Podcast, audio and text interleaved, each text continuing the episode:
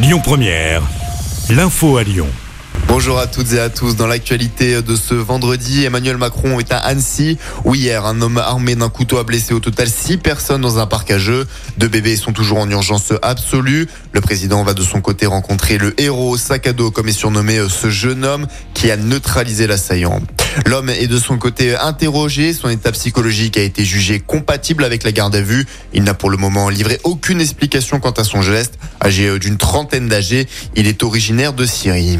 À Lyon, un panneau appelant à chasser les clandestins a été installé dans un square. C'est un groupuscule d'extrême droite, les remparts, qu'il a posé suite à l'attaque au couteau d'Annecy. Le groupe socialiste, gauche sociale et écologique dénonce des amalgames haineux. La préfète a saisi le procureur de la République. Le Sénat réclame 290 000 euros à Michel Mercier. Il est accusé d'avoir fourni des emplois fictifs à sa femme et à sa fille. La somme doit éponger le préjudice subi.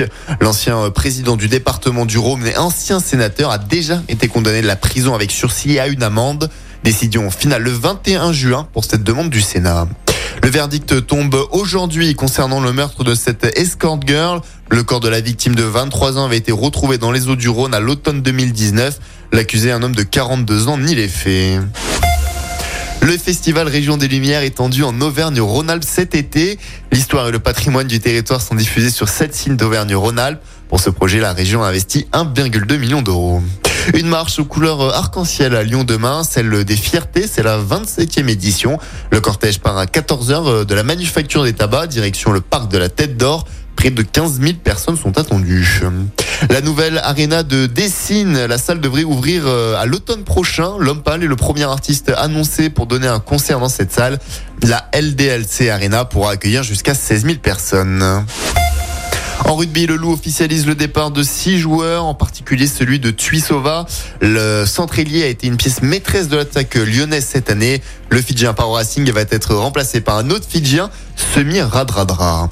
Du côté des parquets de basket, un départ important est également annoncé, celui de Antoine Dio. Il quitte Lasvel à un an de la fin de son contrat. Après l'élimination du club en demi-finale du championnat, il pourrait rebondir à Rouen. Djokovic Alcaraz, c'est le choc en cours de ces demi-finales à Roland Garros entre le numéro 1 et le numéro 3 mondial. Le match a commencé un peu avant 15h. L'Allemand Alexander Zverev affronte le Norvégien Casper Ruud dans l'après-midi.